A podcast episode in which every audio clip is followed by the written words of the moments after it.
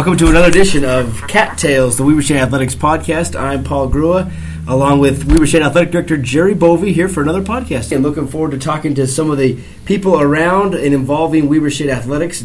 First up, Joel Bass. You've seen him on the sidelines. You've seen him on the bench right next to Coach Rahe there. Uh, he is the head athletic trainer, the associate athletic director for support student support services is his official title.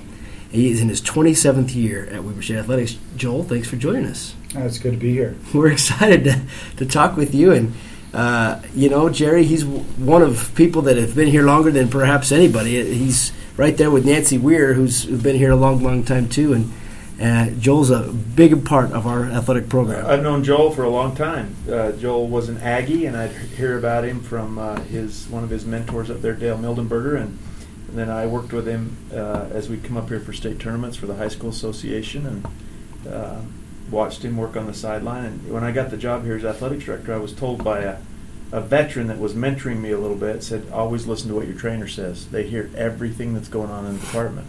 They hear what the athletes are saying when they're being taped. They're in coaches' huddles. They're in locker rooms. You pay attention to what your your trainers are telling you, and you'll get a vibe for what's going on in your program and the culture. And and over the years, Joel and I have uh, been able to form a fast friendship and, and a good relationship of trust. And he's an integral part of our program here, uh, not just taping ankles and doing what, what he's really, really good at, but also as an administrator and, and part of our senior team. How does that sound? Joel? that sounds great. really, really like that. Uh, those are good words. I think so too. Let me get some of the uh, things out of the way. First of all, you're a native of Texas. Yeah, I grew up in Alvin, Texas. Alvin, Texas, Nolan which is country. Okay, located near Dallas. Uh, south of Houston. South of Houston, excuse me. On the okay. way to Galveston. It's a big state, Paul. Yes, Small it is. little I thought it was town. in They Dallas have area. had for years a really good junior college. So Alvin Junior Okay. College has always competed well. But small town of Alvin, Texas. Dad was an administrator and a coach and uh, high school administrator. Yeah, I was uh, superintendent of schools. Uh, he started out uh, teaching history and was a football coach. And we were just a complete football family living down in southern Texas. Uh, football is your whole world there. Uh, if you didn't play football, you weren't anybody. So uh, I grew up uh, aunts and uncles coaching football. There you go. Went to Indiana State University where you got uh, a ma- your master's degree. But first, you played you played football at Ricks College. Is that right? Yeah, I played. Uh, I played for Ron Hahn. Okay, there you go. Yep. He became the head coach the year after I left, and uh, and then eventually Ron came up to coach with uh, Ron McBride. Yes, here. he It was did. fun Yes, to did. get get back with him, and but You yeah, go down to St. George and everybody knows Ron Hahn. Absolutely. On the southern end of the state. What position did you play in college? I played running back. How I good? was, How good were you? I was all right, I guess. well, he's been hitting the head a few times. Maybe so. I've been hit a couple of times. And then you went to Utah State where you earned your bachelor's degree, right, in, in exercise science. Yeah, I got connected with uh, Dale Mildenberger. I uh, served an LDS mission, returned home, and uh, started thinking about what I should do as a career, and and got connected actually with uh, uh, his last name was Black at Snow College, and he uh, he got me introduced to uh, Dale Mildenberger, and and I applied to the program and went up and met and. Uh, Dale said that they didn't have room for me. And I said, Well, I'm coming anyway. And when you get room, I'll be here. And he said, You know what? We've got room for you. That was like And his so old Tess started. Mildy's Yeah, exactly. So it was, it was too. fun in those days, a little different uh, operation. So when did your interest in athletic training even start? When did you even think about that? Well, I had a um, I had a coach in high school that dabbled a little bit in the athletic training world, and it started to get me interested. My dad took some college or some classes at the University of Houston, and actually, as a high school student, got to go to the University of Houston and meet their head athletic trainer and see what he did, and that started the interest. So it was a long time ago. I was I have old classmates from high school saying it's really uh, unique that you started talking about the things you wanted to do in high school, and then you end up doing those for the rest of your life. Mm, that is true. Uh, then you went on to Indiana State, master's degree. went to Indiana State, had just some great instructors there. The famous Ken Knight, who is one of the world world known in in cryotherapy or cold therapy, and and uh, Dr. McDavid was there. He's the inventor of all the McDavid knee braces that you see out. Uh, Bob Behnke, who is the chair of the the board of uh, uh, education uh, with the NATA, and um, just an amazing staff there. Uh, which uh, Indiana State has uh, the largest alumni around the country in athletic training. They've always had a large uh, program and put out some good people. So I really got lucky and stumbled into that program and uh, was just uh, really blessed to be able to go up there and learn. Good for you.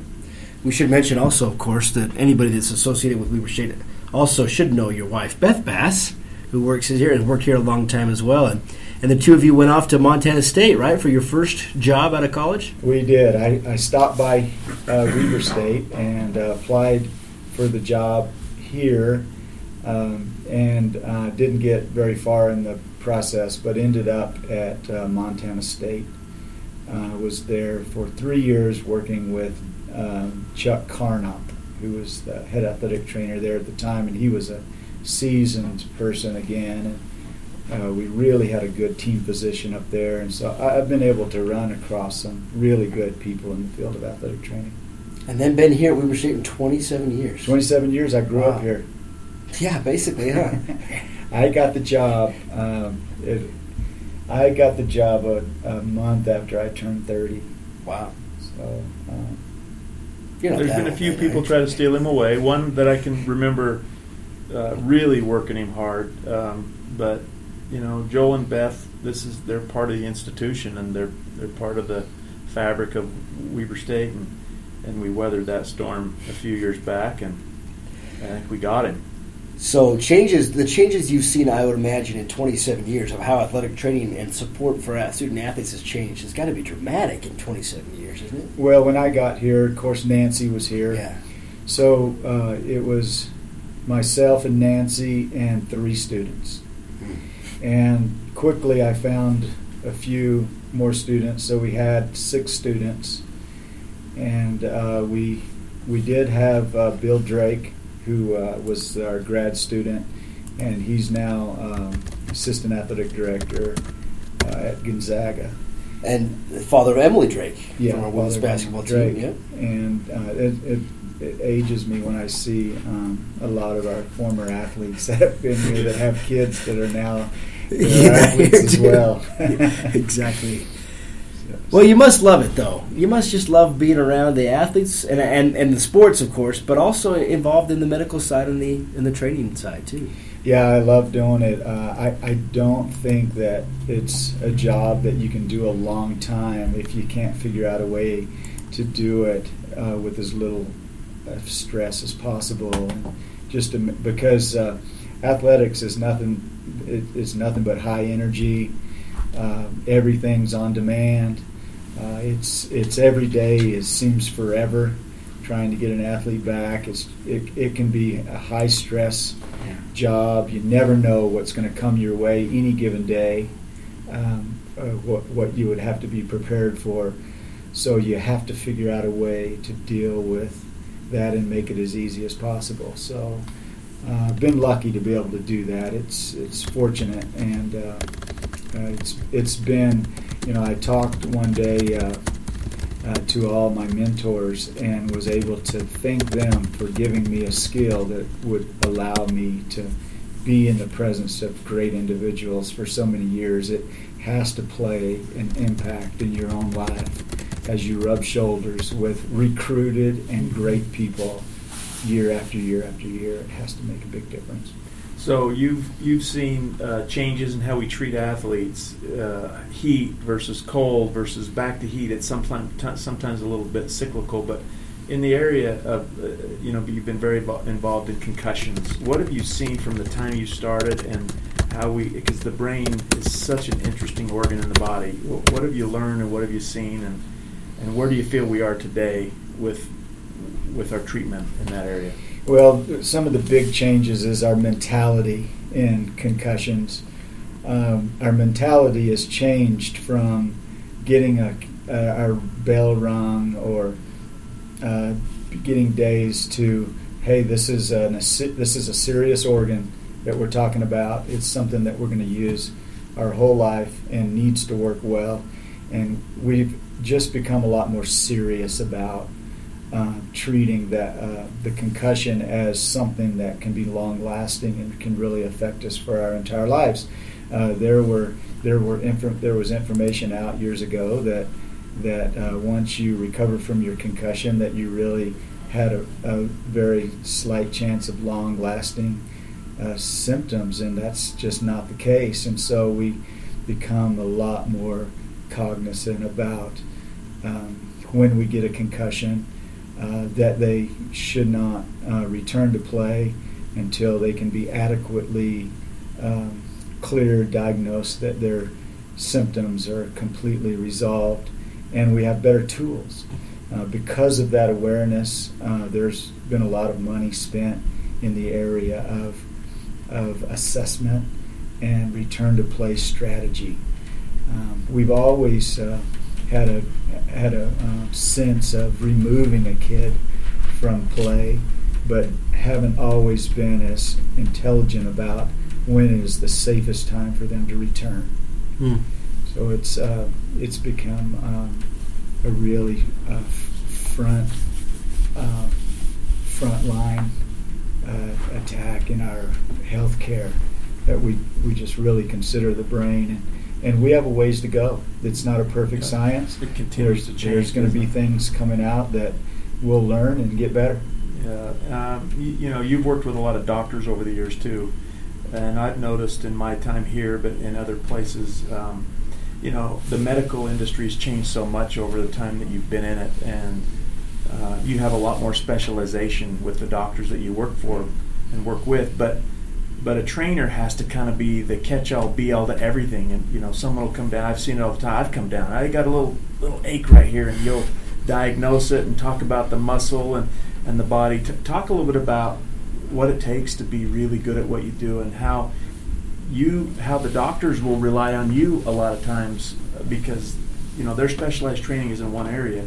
You have to be knowledgeable in all of it. Yeah, here's here's where my knowledge gets strong and where it can get weak. If it's a younger kid, um, the younger you get, the farther away from the age population that I'm used to working with, which is 18 years old to 25. If you get older than that, that starts getting a little bit away from the things that I'm comfortable with. So uh, that age group, I really get in the groove of being able to recognize and pick up things from that particular age group. There's some things that I don't have to worry about because that's what happens when you're 70, not when you're 25. So um, I can focus in that way. There are a group of families, particular things that we typically see happen with athletes. I can become specialized in those particular types of injuries, and I see them all the time um, I'm able to rub shoulders with physician after physician after physician in every discipline. And over the years, it allows you to accumulate a, a, a, a foundation of knowledge that is very difficult to get if you're in your own office dealing with your people all the time. I'm always bumping shoulders with every area of medical care mm-hmm. in the community. And the consultation that happens is pretty amazing, isn't it? It's it, it's amazing, and uh, because every day is critical in our world, we're always getting their best. They those docs are always on their toes, wanting to um, to cr- be creative and figure out ways to make to make the world of athletics mesh with medicine. Yeah, and I've watched you over the years how you push some uh, back on some docs where you know their world is working with the general public. They have time. They always have time. You don't have that luxury when you're working in athletics because of the pressure from the athlete to get back into the competitive arena, from the coaches, and, and for you. So I've seen you kind of push back on docs that say, "Yeah, they need a, they need a month here," and you go, "No, wait a second. It's it's been interesting to watch you collaborate because of the perspectives, right? Yeah, every injury is a negotiation, and it's an educating process for the athlete and parents and for the doc You know, sometimes I'm put in a position that I need to educate this doctor in the position that they're playing and the demand that's going to be on their body. Sometimes they would need to be a little more conservative, and sometimes they can be a little bit more aggressive. If I can get their confidence to say, look, with this injury, we can protect it, and in that protection, they can probably play, then, then we can be a lot more aggressive. And then there's times where an athlete wants to be a little more aggressive than what really makes sense, and they're really, uh, in retrospect, they would think, "Wow, that was a dumb thing to do." Uh, to educate them and make it clear to that athlete and parent of what really what the risk is that they're taking. That sometimes we slow down the process, sometimes we speed it up. So it's uh, so I'm always in the middle of the negotiation, which is a fun thing to do. So what have you learned about communication? Because you you have to help others get there. Um, and I've, you know, you've become very good at your communication skills. But what have you learned over the years? Well, the key uh, to the in the communication in my world is the ability to make complex things simple. And if you can take a complex idea and simplify it and make it easy to understand, then 90% of your job is accomplished. Mm-hmm. We're talking with Joel Bass, the Associate Athletic Director and Head Trainer at Weber State in his 27th year overseeing all the aspects of Weber State athletics and student athletic training. All right, we want to get to some stories before we're done, though. Tell us some of your craziest injuries that you've had to deal with. Uh, I had a, a football player that came to me and said, "I think I cut my finger off." During a game, right? It was in a scrimmage. Okay. And I said, you know what? It, you probably smashed it and can't feel it. So I said, why don't you just take your glove off and let's take a look at it. And takes his glove off and his finger, the end of his finger's not there. Oh. And so um, I said, "Where's that glove at?" and so we got the glove and cut the end of the finger out of the glove and squoze the finger into a plastic bag, and we got it cold and sent him over to the Katie house. so wow. that was that was a surprise. That kind of caught me off guard. That was a serious one. We, uh, it's it's. Uh, You've seen all kinds. It's, it's you just never know what yeah. what uh, these kids are going to come up with next on the injuries that you see. But you know we see all the the common ankle sprains and and knee injuries and muscle injuries. So I've noticed it. You know when we get somebody that gets hurt in a game and everybody's like, oh, how long is he going to be out? When's he coming back? And a coach might say, "Oh, I don't," you know, but it seems like the coaches say whatever Joel says goes, kind of thing. and you kind of are the one that has to decide. There's a pressure there. Are you coming back? Are you is he is this athlete ready or not? We've seen that with countless cases that we can think of. You know, what's that like for you? So when I'm put in that position, uh, for me to make the very best decision that I can, I, I try to pool any and all the information that I can get. Um, I'll get as much information as I can from our, our physicians that we have on the sidelines. But ultimately, it comes down to every everything that I can see from the injury, everything I can get from our physicians. I just have to rely on if this was my kid, would I put him back in? Yeah, tough call. And sometimes. and um, you know sometimes they're taking a risk. You know, athletics is about taking risks, and kids get hurt in athletics, but there has to be a limit to it. So. Um, that's usually what goes in my mind is that that if that was my kid, would I feel comfortable with the knowledge that I have right now, with him going back in and playing? And uh, it's uh, it's a fun thing to do. It's it's a fun thing to be able to make an assessment within minutes in the heat of a game and make the right decision be honest, you get excited when you see somebody kind of slow to get up, or yeah. And you know, in this in this level of football, particularly in football, we're not very deep in our skill level. We we can be pretty good in our number two man, but when we go three deep, we can get we can yeah. really run out of talent in a hurry. And the athletic trainer can really be effective in the success of the team in keeping the best players on the field. We just don't have disposable positions. So um, you really feel like you're playing a role in the, the success of a game if you're able to make a decision that allows a kid to play safely. When if you were a little bit in question and you hold them out, as a result of that, you lose the game. And uh, and you really get a sense of adrenaline going. Yeah, I bet. And and because of that, I always fall back on I have to consider the health of this kid. And if it was my kid, I would certainly be concerned about his Sure, health. sure. So, so I really I, I use that as a Yeah. barometer. So there's a glamour to this, um, this what we do in athletics, uh, definitely. But there's also an unglamorous side. The 4 a.m. flights out of Dulles after a tough loss, and we get home at 7 a.m. all of that. Uh, what is it that you think? I mean, drives you? What What is the because the, the hours are crazy, and, and I don't think anybody that's never not worked in this industry really understands the total commitment to a family, to the lifestyle. Why do we do this? What, what what's your answer to that when you're asked? Um, I kind of think of being in athletics as um, when you when you go on a vacation that just wears you out, where you're super tired, and you're exhausted, but you are able to be on vacation. It it almost has that feel that you're in you're just in the excitement of a game. You're preparing for a game. You're working with great individuals. It's all fun. It does beat you up. It does take you away from your family. But you look back and you go, you know what? Overall, that was a, that's just just been a great experience. So um, it's it's just uh, it's just the environment um, that you're involved with.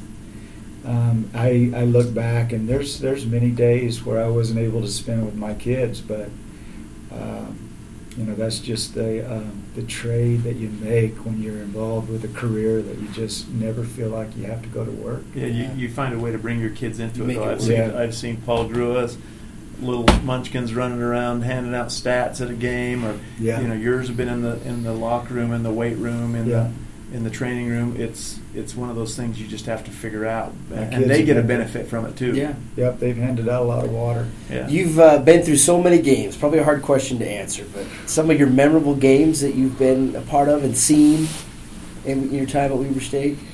Wow, some of the best games I I can remember. I just love the idea when we went back and whipped it on Nevada Reno in football after they stole that game from us and had the the uh, biggest comeback Right. in NCAA history. We got to go back Went and back thumb the next year, again beat a 'em couple of they were- years in a row. Yeah, and the FBS team. Those were that was a really good win. Michigan State was was an amazing win And basketball. in basketball.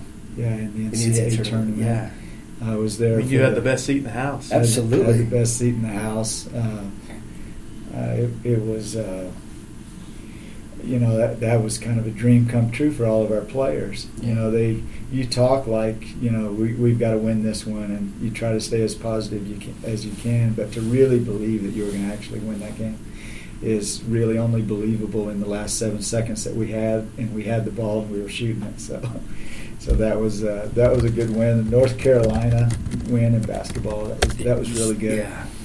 So many good players, huh? It's just and you, and you keep in touch with. I know so many. You've helped us helped us with alumni events and things, and you just you have a way of connecting with so many former players. Yeah, it's, it's Who have come to your mind as memorable uh, relationships over the years that you've had with former players?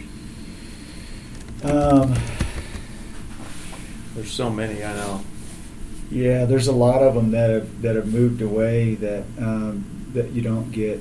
You know who I see almost every year, um, or anytime we go to California, is Anthony McGowan. Yeah, and he's a, he's a true fan.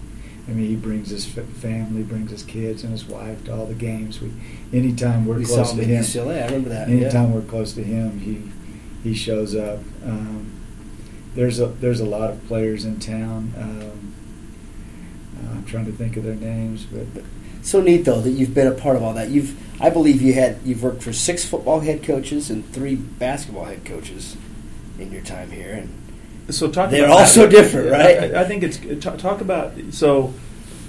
You've served on a lot of hiring committees too, because you see the ins and outs. You see the good, the bad, and the ugly. Um, what's your sense of the magic sauce that makes a coach really good? And then I got a follow up about winning and losing because you're kind of my litmus test every year on how we're going to do. Talk about talk about the the qualities that it takes to be a good coach, and, and maybe one or two things that you see that keep coaches from being as good as they can be.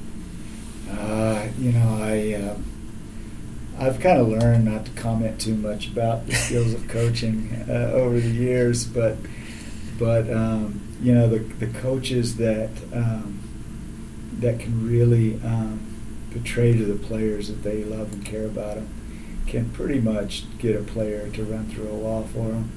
It just seems like if they if they've got that ability, And you can't fake it. you can't fake it. I, I think the really good coaches, on the, on what I've learned over the years, uh, are born with that ability. It's kind of an innate ability that they learn that they have as they're coming up through the ranks. They know what their influence is, and it's really being able to connect with the kids.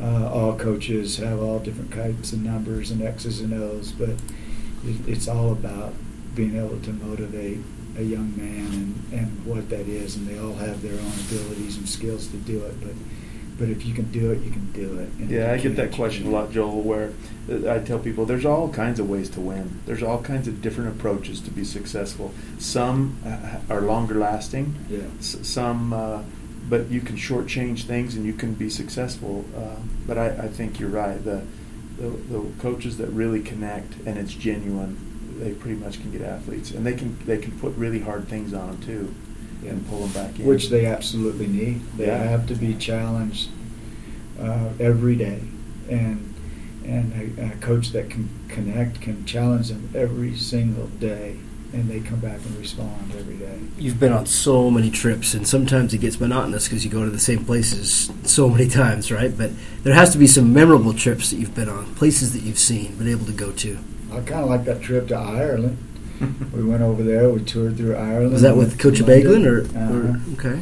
It was actually the very tail end of Coach Abegglen. It was the very beginning of, uh, of Joe Cravens. Okay. And Yeah, that sounds pretty good. so yeah, that was a really fun, fun tour. I had not been over in Europe before, so that was unique to me. That was a number of years ago, but I really liked the trips when we went and played the Boilermakers.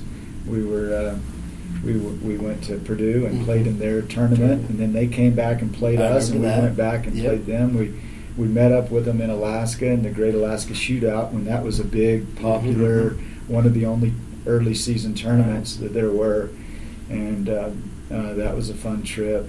Uh, you you get to go to a lot of really neat places. We've Virgin been- Islands we've and been Bahamas. as south and as those, you, can, yeah. you can get and still feel comfortable about where you're at, and and been as north as you can go without Fairbanks and all those. Yeah, exactly. Yeah, Fairbanks was that was some. I have a cool picture of you with dog sledding, I think, at Yeah, dog, dog sledding. Yeah. was, was There's one just of our things you do on the road, right? I mean, That's you gotta, you gotta, it's, you, you work hard, but we also have a few little things we like to do on the road that just is unique to. Well, as we wrap it up, I know one thing that you like to do in your spare time, at least you used to a lot, was running, right? How many Yeah. marathons did you have you run in? I ran 30 marathons. 30. 30 Wow. marathons. I, I know all the time as we were on the trip, you, you'd wake up early, you just go running for miles. yeah. You'd say, oh, I ran six miles this morning. I mean, just like nothing. Yeah, one of the things that, that Beth loves about her husband, and one of the things that drives her crazy, because I spend a lot of time with Joel's Yes. wife, is his passion for things. Once he decides he's going to do something, he'll Yeah. deep dive in and learn everything. Like a beekeeper, he's a beekeeper. He's a beekeeper. Who knew? It's true. And he'll find out everything you can find out He about does. bees or, or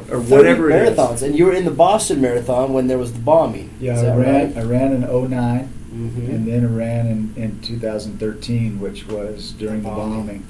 How about and that? Um, and I was close. Um, I, I was there running with our our um, faculty rep and Craig Oberg. Craig Oberg, Yeah. and I thought uh, he had a real good chance of being in the bomb. He had he was just finishing, and I was a block away and felt it.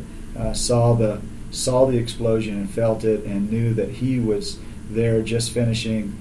His mom was there, his wife and his sister were all at the finish line, and they could have easily all been in the middle of it. They just barely escaped it. Wow. They had just walked off, and we're standing right next to it. So that that was a scary, Hmm. scary time, and and. Uh, but Are, are your marathon days done, or you?